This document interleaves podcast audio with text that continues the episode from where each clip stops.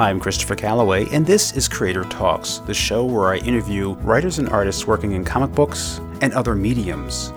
As we take up our path in life, we meet people along the way that turn out to be our teachers and mentors. My guest, Rob Jones, has been taught by and mentored by some of comics greats. Rob learned from Brian Stelfreeze how to color and interned with Dick Giordano.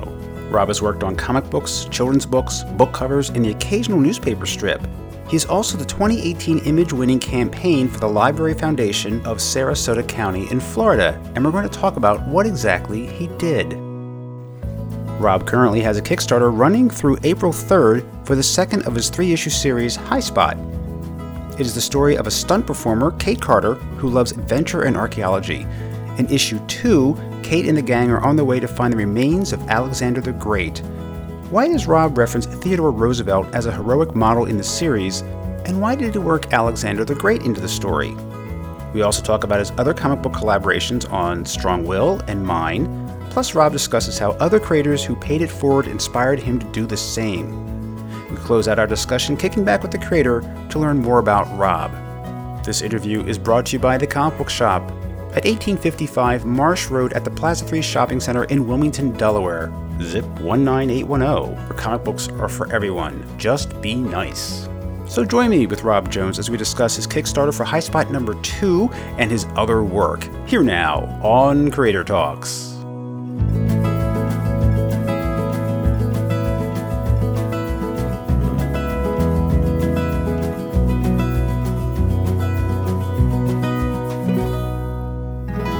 Rob, welcome to Creator Talks. Hey, how you doing? I'm doing great. How are you? Uh, so far, so good. That's the spirit. That's optimism.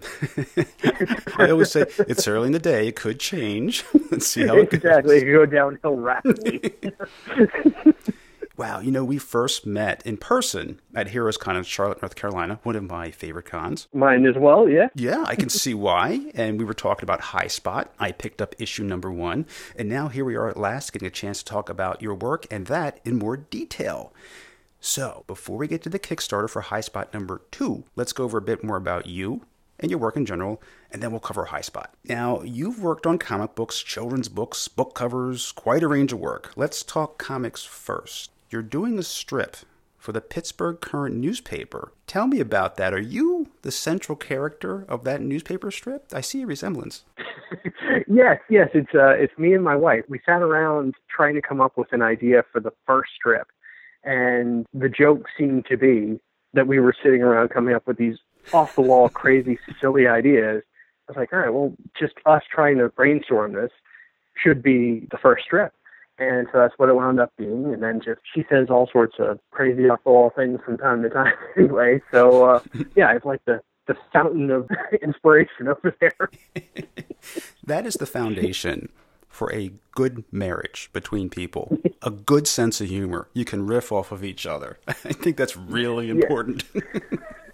yes, definitely, definitely. I don't know how she puts up with me, but it works out okay. Now, how did you get the gig having that go into the Pittsburgh Current newspaper? Uh, a friend of mine uh, named Andrea Shockman. She uh, is also from Pittsburgh, and she got a strip from the very beginning and I just emailed her and said, hey, do you know if they're still looking for people? And so she got me the contact info, and they wrote back and said, yeah, do something up. And so I sent them the first one. They're like, okay, yeah, yeah that works. Keep going. so I was like, oh, crap, now I have to go. what do you have planned going forward for the strip? Have you and your wife worked out a kind of like a long range outline of where it's going to go, or you just each week say, hey, let's riff on some stuff and see what we come up with? They had originally told me they wanted just like a one off strip. And then, like, okay, well, I'll do a one off strip. And then I did another couple of one off strips. There, there isn't really a through line except for the fact that it's the two of us. So yeah, I, I, we haven't really planned much out. It's whenever she says something funny or I say something funny or something funny pops up on TV, we're like, all right, instead of tweeting about this, let's go ahead and do a comic strip about it. So it's pretty much wide open. When you have an idea, you send it in. So you're contributing, and it's one of those things that you can just pick up the paper. You know, you don't have to like know a story. It's a good humorous strip. It's in a newspaper. Is it also online? Every issue that they come out with, they have like a download of the entire issue. So yeah, it's included in that, and they don't have it on the website itself, but yeah, in the download of the issue. It's good to get it on the website, just because And I don't like to bring up a bad subject, but newspapers are struggling. We hear that bell tolling louder each day. But, you know, to add value to that newspaper is a strip like yours. That's the kind of thing I think we need to get back in there because there's a lot of bad news and that leads. So it's nice to see something that's fun and that brightens your day. Because I used to go for the comics first the newspaper. you know, people like, give me the sports section. And I'm like, where's the comics? Everybody had their spot, and then you would rotate around. Yeah, all right. Now I'll get the sports center. That's right. Now you and your wife are also working on a children's book, Rambo to the Rescue. Now, folks, it's not Rambo who you're thinking of. Rambo, no, no. It's about your dog. And tell me about yes. how the two of you came up with the idea to turn your dog Rambo into the star of his own book. Well, we rescued him, hence the title. We had him for a little while, and we were crate training him. And then one day we came home from work and he was just sitting on the couch. And so we're like, oh, this was Rambo's day out. You know, what did he do? So we came up with this whole story about what he did on his day out. And then we realized that that's kind of like the second story. So we need to tell the first story of, you know, how we actually got him. And so we started work on that. We actually, I'm five illustrations into it now. It's just been a lot of fun. He's the cutest little guy first time I've ever had a dog. Everything is new to me, so it's just been a blast. Pets are a wonderful source of stories. Just like kids, they do the darndest things. And little dogs are cute and easy to take care of. They don't take up a whole lot of space, and that's why we have a little doggy. Oh, so, yeah, what's your little doggy's name? Our little doggy's name is Olive, and she is from Delaware Humane, and that's where we went to go look for a pet. You know, we saw which one gravitated towards my son and wasn't overbearing or too scary, you know, and she's a little dog jumping on him. So that's not too intimidating when your son's like, at the time, you know, three, four years old. that's important. Right. And uh, she's a little Jack Russell Terrier, Maltese mix. So the Maltese is like the mellowing agent. So she's not too high strung, but just before our call, I came in, dropping the kids off, and she attacked my feet because she thinks it's fun. And I'm like, you can't do that. And not in a mean way, not like she wants to, this is her idea of play. This is fun. Right. And I look at her, I'm like, Olive, stop it. And her lip is tremoring. It's like twitching. She can't control herself. It's like a reflex. now, does Rambo play games? Does Rambo have uh, a way of communicating, saying, I want to have fun now? Yes. He, um, he, he started licking his lips. Whenever you ask him a question, if, if the answer is yes, he'll lick his lips. so, I, Megan's just she caught it and she's like, Rob, ask him if he wants to go outside. So I did it. He just starts licking his lips. This is the greatest invention of all time. So now, now whenever we have a question, are you hungry? Do you want to go out? What is it need? We got a signal. We're great. now, what kind of dog is Rambo? Rambo is a terrier mixed with something as well. We don't know exactly. well, you know, you can get genetic testing done for your dog. We did that. We got like the family tree. Oh yeah, that's one messed up tree, man.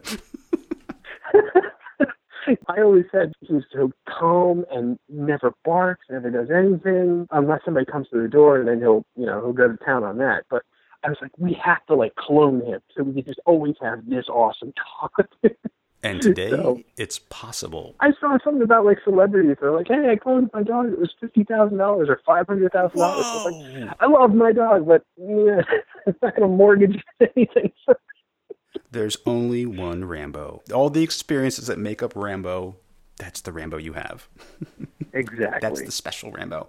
I'd like to understand your art process better for Rambo and how you and your editor, The Misses, collaborate together. So, first, the art, how you start digitally, and then you finish off pencil and ink. We'll sit down and discuss what needs to be accomplished on each page.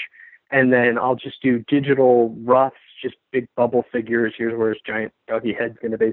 And once we finalize that, that's the idea. Let's go with that. As if I was going to do it digitally, I draw it completely digital, and then I print it out and I just transfer it to watercolor paper, and then I ink it traditionally and watercolor it traditionally. The watercolor paper is like it doesn't take uh, erasing very well, so I want to get all of the mistakes out of the way first, so that I can just try and not screw up the watercolor and not worry about screwing up anything else. Oh, I have a sponsor announcement. Excuse me. This is brought to you by Mike's Erasers. Not kidding. Uh, they're they're sighing everywhere because you're saving tons on erasers right now. and you watercolor it. I'm colorblind, so I've never really like as a kid learned anything about color. And then I went to a couple of comic book shows and I met Brian Stelfreeze and he's like, You can do anything. Like, okay, yeah, I can. And then all of a sudden I'm learning how to watercolor. Now, see, Brian, look at the impact what you said had on Robin. Now he's learned how to watercolor. Now, being colorblind, how did you learn how to watercolor? I'm ignorant of that, so please enlighten me. I went to one of his watercolor classes, and it's just like, okay, here's your palette, here's where it's set up, and so these colors mix to make this, and then you have the uh, color wheel. It's like, okay, you stay on this side of the color wheel to make everything work, and then you just dab from over here. And the way he explained it, Brian is the most amazing teacher. If you sit down, if you've never picked up a pencil before, and you sit down with him, you will be painting by the end of the day. He's amazing. That's great. And let's talk about your editor, the Missus. Now, you collaborate very well in your comic strip. How is she acting as editor for Rambo to the Rescue? She's the writer as well. So she's come up with the story. We've talked everything over, and then uh, she came up with the script. I laid it all out in InDesign, and it was like 50 something pages. I was like, yeah, we need to edit this because the children's book's like what 30 at the most. Like, yeah, we got to take out a few. Her day job is as an editor as well, so she's able to just slash and burn through that, no problem. wow, so she's a pro, and she's writing too. So she's in the line of Roy Thomas, writer editor. That's great. Yes, she's my Roy Thomas. Yes.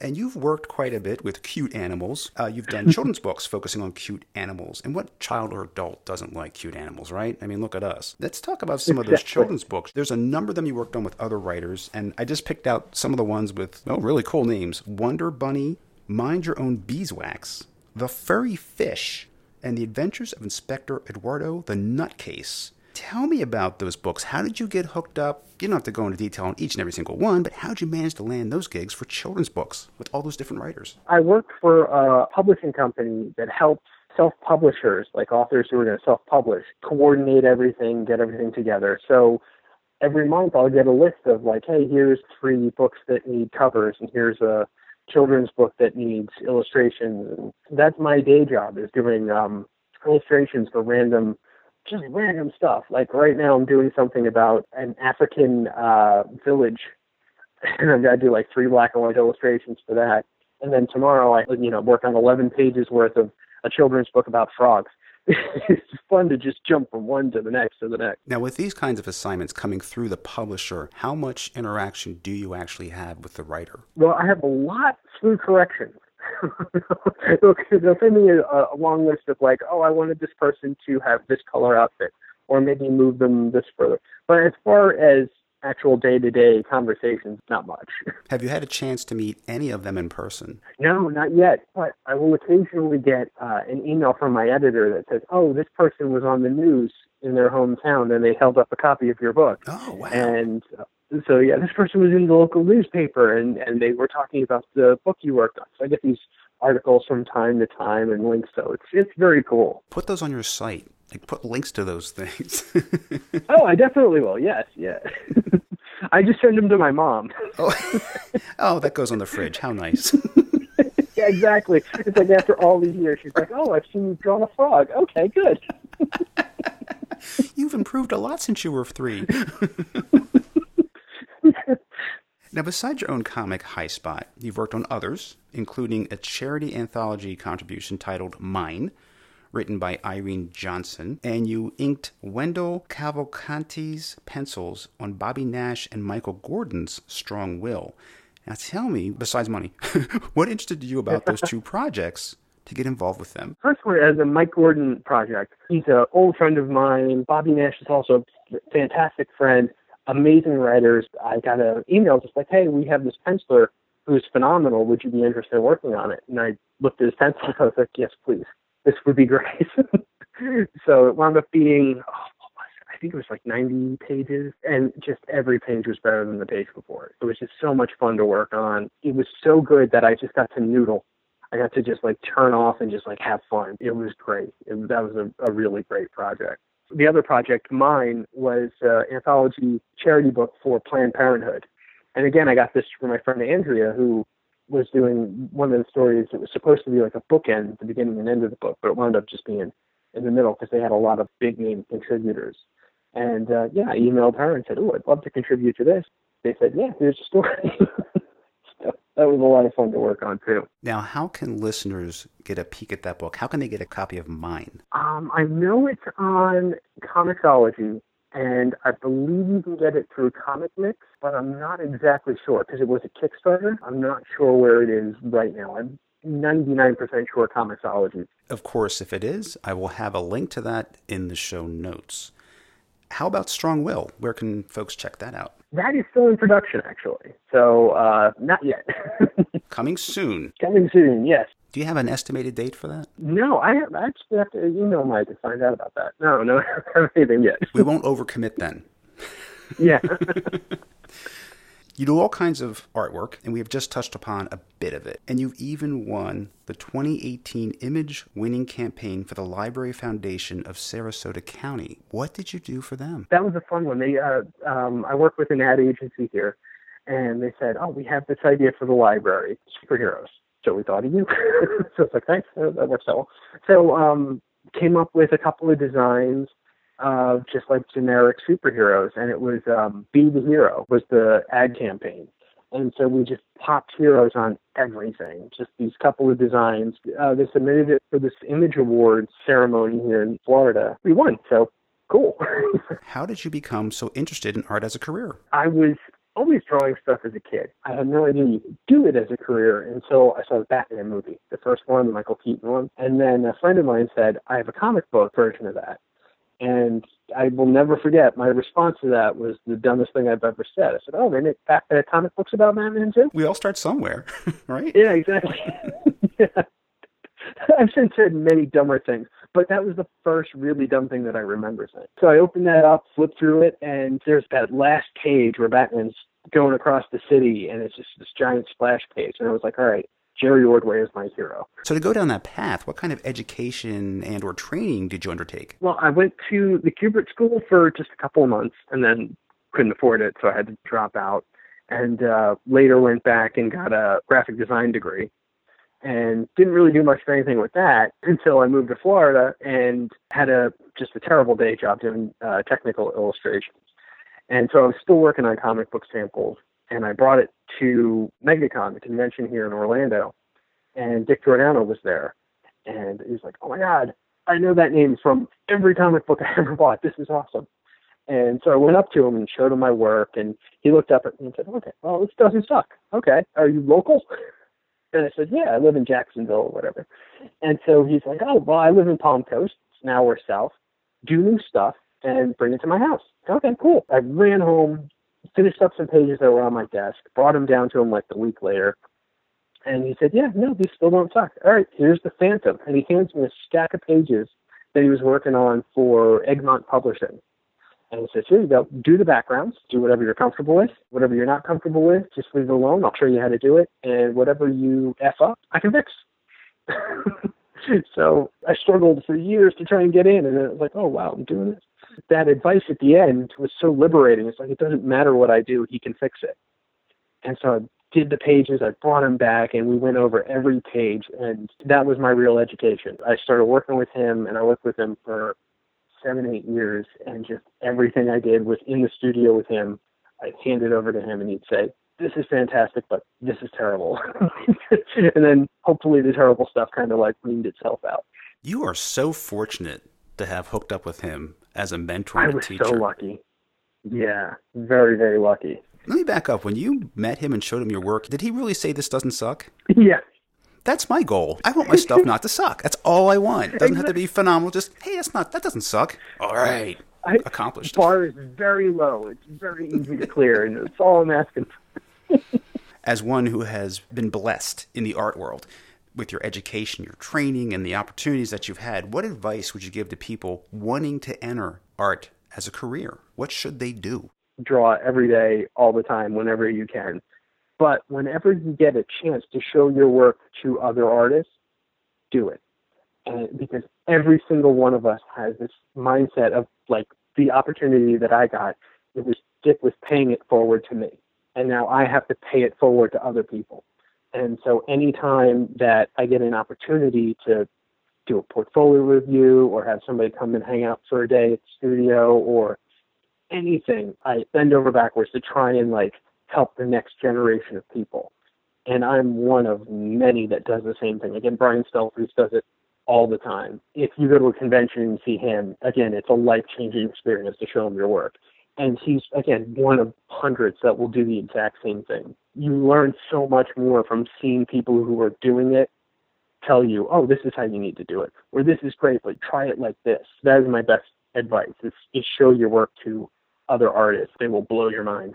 Since you have experienced the impact that a professional can have on you, not only to motivate you, but to help you get better and really take a keen interest in your skills. You've taken that to heart and passed it on to others also. And I think that's really special and important. It's just the tradition. Uh, Raymond had assistants and he taught them and then their assistants. And it's, you can find like the lineage of certain artists and where they came from. Like Bob Layton worked with Wally Wood. It's really interesting. And every single one of them has the same pay it forward attitude because they would not have gotten where they are if that one artist hadn't given them a break or gave them some advice. It's a really good group of people, basically. Let's talk about High Spot. And I'll just give the audience a quick overview of what it's about. Ever since the Cliffhanger films as a kid, Kate Carter has had two loves archaeology and action adventure movies about archaeologists. Torn between the two, she eventually chose to pursue a career in Hollywood as a stuntwoman, but she often dreamed about what might have been. Mark Waid said about Rob's book, it's a great, strong lead character and a compelling story. You can't ask for more than that. And I don't think you can ask for more than that than to have Mark Waid say, this is a great book. yes, uh, again, very lucky. Did you meet him and show that to him, or did he like pick up on it and pass it along, or how'd that happen? I've known Mark for a while. When he worked at DC, he was Dick Giordano's assistant as an editor. So we kind of commiserated over that. So I started showing him my stuff, and I asked him if he wouldn't mind doing a, a pull quote for for the book. That's more pressure. Don't have to do well.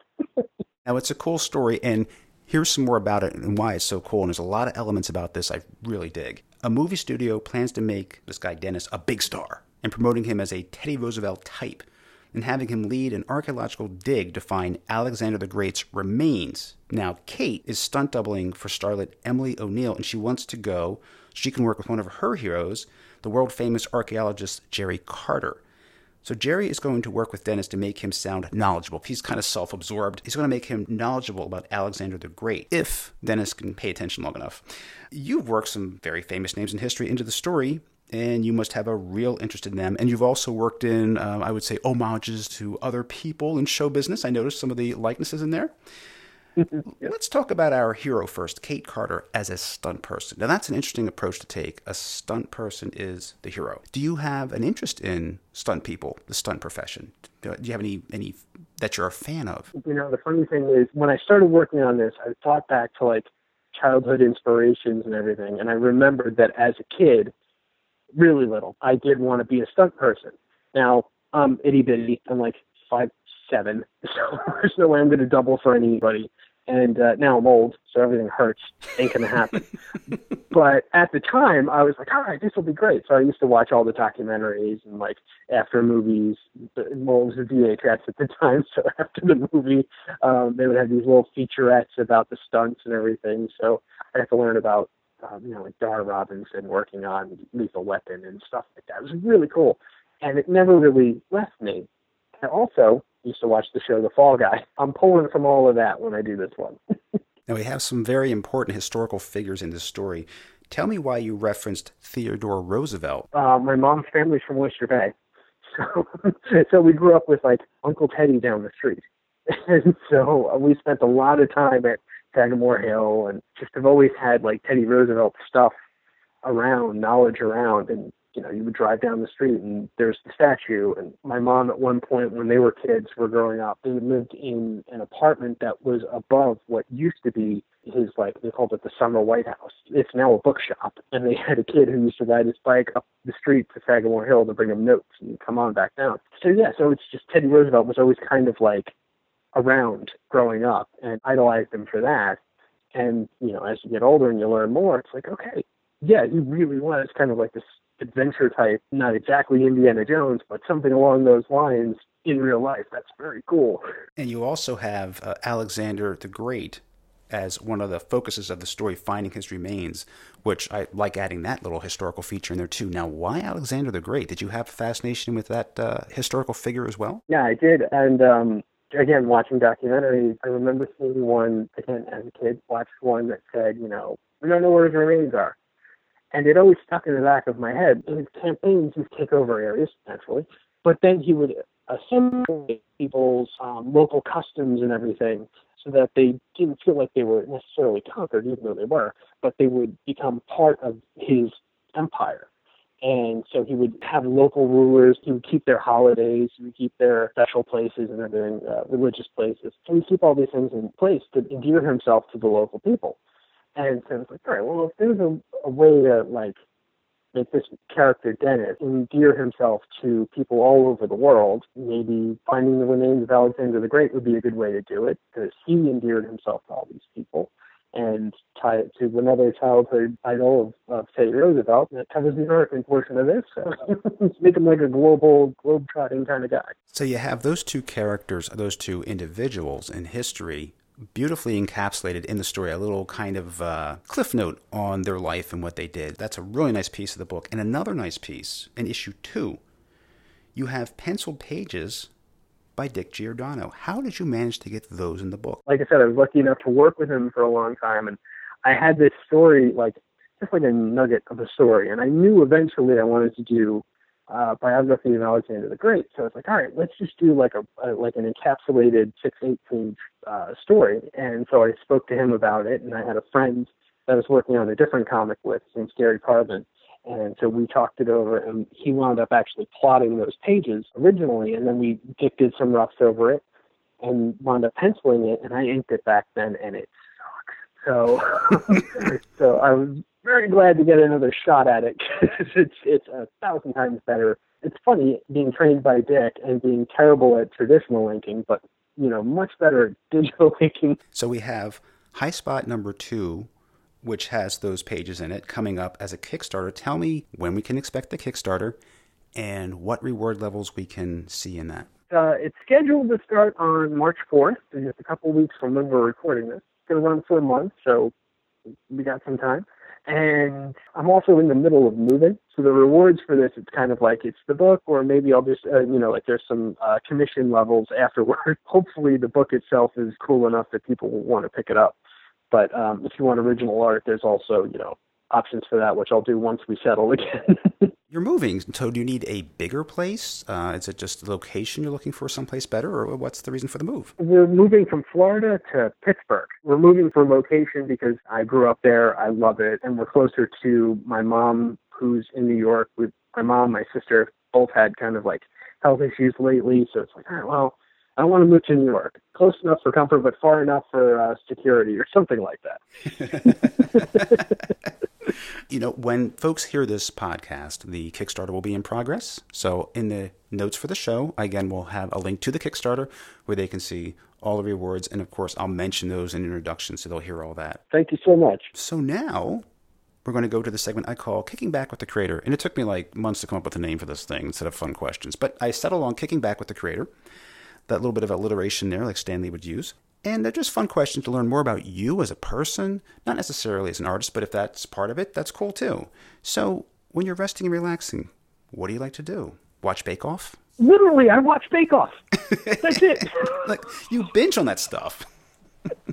Constantly. It is my go-to just it's background noise, it's entertaining, it is the like sweetest it's the antithesis of every American like competition show because all the people like help each other. We found Bake Off somehow, and just that it's the only thing that's on at our house most of the time. you would think after watching it for like years and years, I would know how to bake. It's now no, but it's my wife is a baker. She's good, but me, I, I just I just enjoy the interactions between people, and the two hosts are just lovely. And then I we started like googling them to see what other shows they were on, and from that, we found like this show called Cat's Countdown, which is like a their version of Jeopardy over there, but it, it's so much more difficult. so, so, and it's funny to watch a bunch of comedians try to do it. We wound up just going down this rabbit hole of British television. Every night ends with Escape to the Country because it's very calming and you can go to sleep to that. well, I tell you, it is so important to have a good host or hosts on a television show, radio show, what have you, because the travel shows that I like, the cooking shows, like for example, uh, Alton Brown's Good Eats, that kind of thing, Mm-hmm. If it's interesting and they make it interesting, you know, you're hooked in. It's not just, I want to present to you a recipe. I want to cook something. That can be snooze.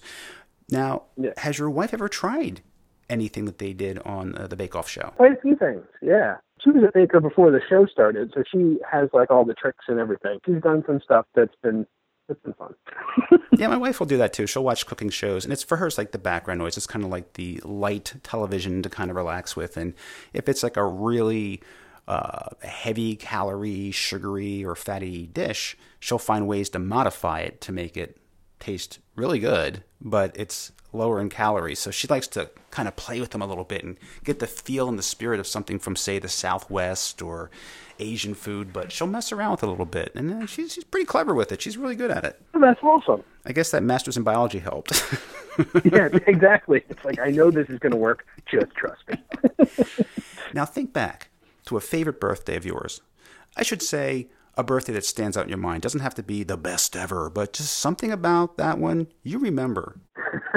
there was one when I was a kid. We were so poor that we had some friends over for a birthday party and we wanted to play baseball. I had lost the one baseball that I had. So I actually had to go into my room and take like three or four pairs of socks and knot them up as tight as I possibly could and then tape them. And we're like, all right, we'll play with this. It didn't work. That's a softball. Yeah. I tried. if you think back to like middle school age, teenager, 12, 14, somewhere in there, what posters and or pictures did you have on the bedroom wall? For me, it was the Superman poster that Jerry Ordway did where he's pushing over a tank from World War II. Jerry Ordway was my hero. He still is. He did a series for Image called Wild Star. I had a big poster of that. Yes, I remember that. And uh, yeah. Oh, Dodge Stealth, the 1992 Dodge Stealth, when they first came out with that car. I was spending the summer at my grandmother's house. There was a Dodge dealership. It wasn't necessarily close, but it was walking distance. So I would walk all the way up to this thing, look in the window at this car, and turn around and walk home. And I, I did this for like a week. and then finally, you know, I tell him I'm looking in the window, and the salesman like waves me in, and he's like, "I've seen you come up, you know, all the time to come look at this car here." And he hands me a poster of the car. He says, "Oh, cool, thanks." So I walk over with the poster, put it up on the wall, and I was like, "Hey, I don't have to watch so far." That was really nice of him. that was awesome. I was like, I wish I could afford the car. I would have bought it from him. yeah, you're like just just dreaming looking at that car. Yeah, that's awesome. Yeah, that's great. and I did eventually wind up getting that car but I had it for like a week and then the transmission died. Oh no! Was it a used one? Then? Oh no, it was used. It was okay. It, yes. Oh. Your dreams were realized uh, and then crushed. yes, exactly. As I was drifting down the hill with no gears, I was like, "Well, that's just perfect uh, analogy for my life." have a very nice go kart now. yes, it's yes. good on fuel. You cut holes in the floor and do the Flintstones. Yabba dabba do. Here's a hypothetical for you. You're stuck on a deserted island. What's the one book you want to have with you for pleasure? This is not a survival guide, but any book or graphic novel, trade paperback, series of books that are related that you want to read for fun to pass the time. Well, it's funny actually. Um, the other day I was just touching around and saw that a lot of the Edgar Rice Burroughs stuff is now in the public domain. So I was like, oh, okay, I'm going to do my own version of a Princess of Mars. So um, I've been working on the cover. That would be it, the Burroughs stuff. That's great. I do like his stuff. You know, I didn't read it when I was younger, but I read it when I was older, when I was started reading the comic books. And then I said, well, let me go back to the source and read Tarzan and read Princess of Mars. And it was really good stuff. And I read about him, and what was interesting was people were putting out these dime novel and cheap pulp stories, and he didn't think they were that great, but he's like, I can do that. And he did. He became very famous for it. And it, you know, that first Tarzan book, the description of Tarzan and how he grows up in the jungle, I was like, has he been to the jungle? This is really good, you know. So, and Princess of Mars, of course, John Carter, one of my favorites. So uh, that's a very good choice. Thank you. Yeah, I've I've never read it as a child either. And then Al Williamson became one of my heroes. I saw mm. him at a at a show, and I said, "What are you working on?" He says, "Well, I'm going to do this thing of John Carter of Mars for Dark Horse." I was like, oh, "Okay, cool." And so I ran home and I was like, what the hell is that? so I figured, I found out and I was like, started reading and that blew my mind. You meet a lot of really cool people. I've gotten very lucky. Dick used to go to a ton of comic conventions, and I would go with him as his assistant, and he would just be like, "Okay, here's Terry Austin, here's you know Marv Wolfman, here's Barbara Kesel. Barbara, oh my God, Barbara Kesel's awesome. If you ever get a chance to talk to her, she's absolutely lovely." But yeah, we got to meet everybody. It was very very cool. Another hypothetical. They said, Rob, we're going to make an action figure of you, or maybe it is a reward level for the Kickstarter. let's, let's just let's just fantasize now. What would be your accessory with that action figure?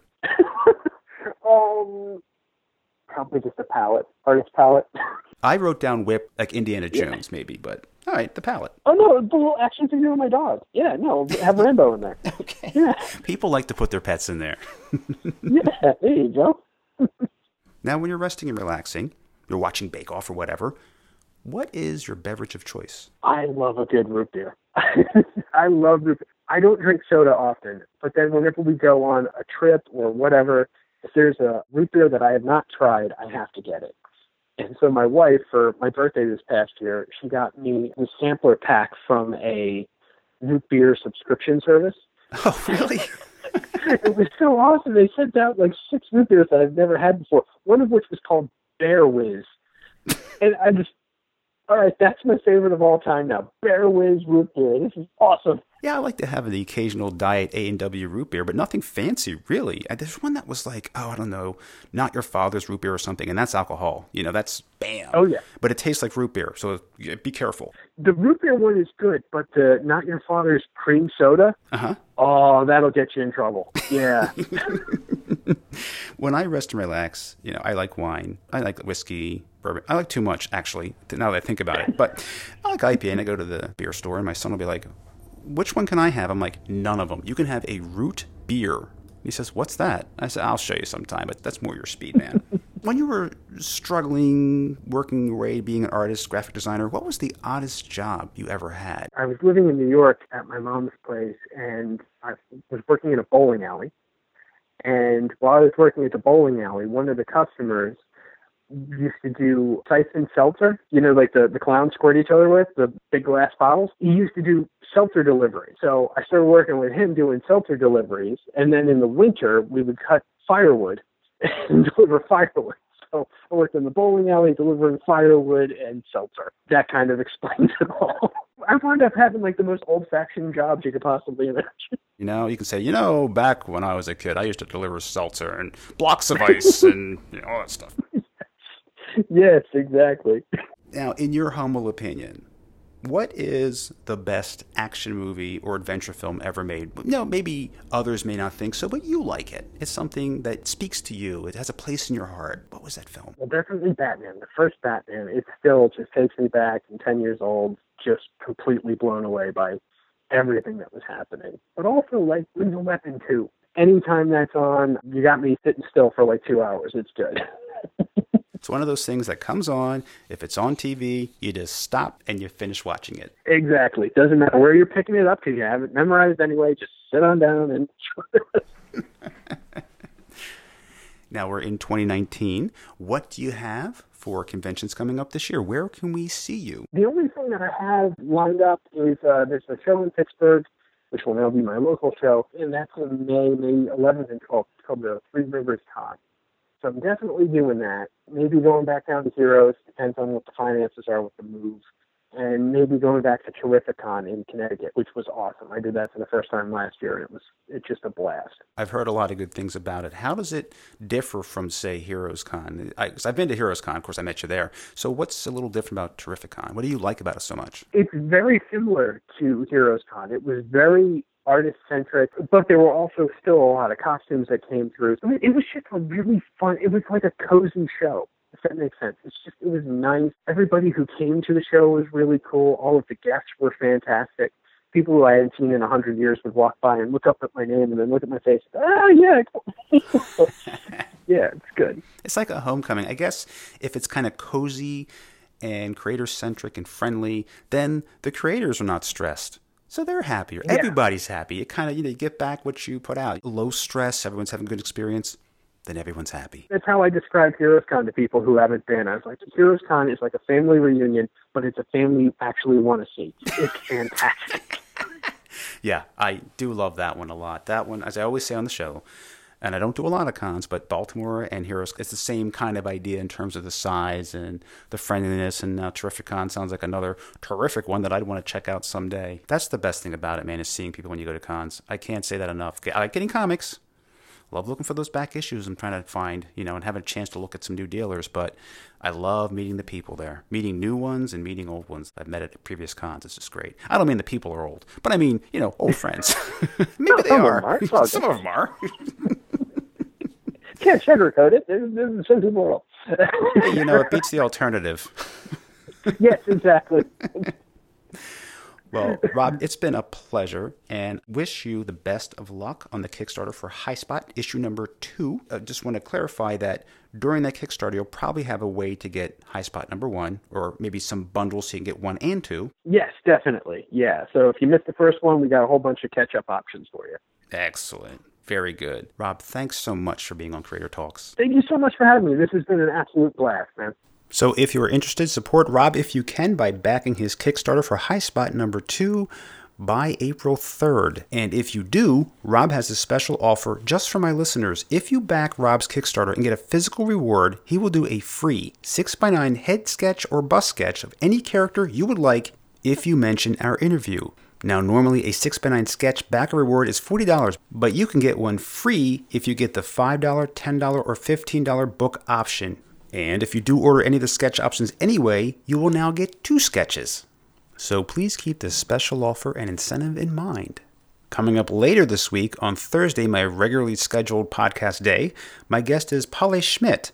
He worked with writer Chris Miskiewicz on Thomas Alsop, which was published by Boom Studios in 2014, called by USA Today the miniseries of the year. While Palle has a new comic series coming up through Lion Forge Entertainment, Stiletto Number One Officer Down. It comes out March 27th. We will talk about a previous book he did, Devil's Concubine, and how characters in that book wind up in Officer Down what it's like working in a studio and now being out of the studio, what it's like working from home. I learn a little more about life in Copenhagen and things I should check out. Plus, we talk about some Danish films that might be of interest if you're into film noir. So, just to cover all the usuals, this show is available every Thursday. Please subscribe and don't miss a single episode. It's available on iTunes, Google Play, Stitcher, Amazon Alexa enabled devices, and now it's on Spotify. If you like what you hear, please rate and review on iTunes. Even a star rating goes a long way to help the show. And please back any other shows through a rating on iTunes that you also like to listen to. Now, I know some folks have had trouble trying to leave a review for a podcast using the Apple Podcast app if they already have it added to their podcasts. What you do is just search for Creator Talks or your favorite podcast. It'll bring it up in the podcast app. And if you scroll down, you will see where you can leave a star rating or a written review. I actually tweeted a YouTube video that someone created of how you can go about doing this because there have been a lot of questions about it. As always, thank you for taking the time to listen to this podcast, spending a few moments with me out of your busy week, and I hope you enjoy reading your comic books that you received this week and other books that you're reading as well. Please share what you're reading and what you like with me on social media at Creator Talks Pod. That's it for now. Until next time.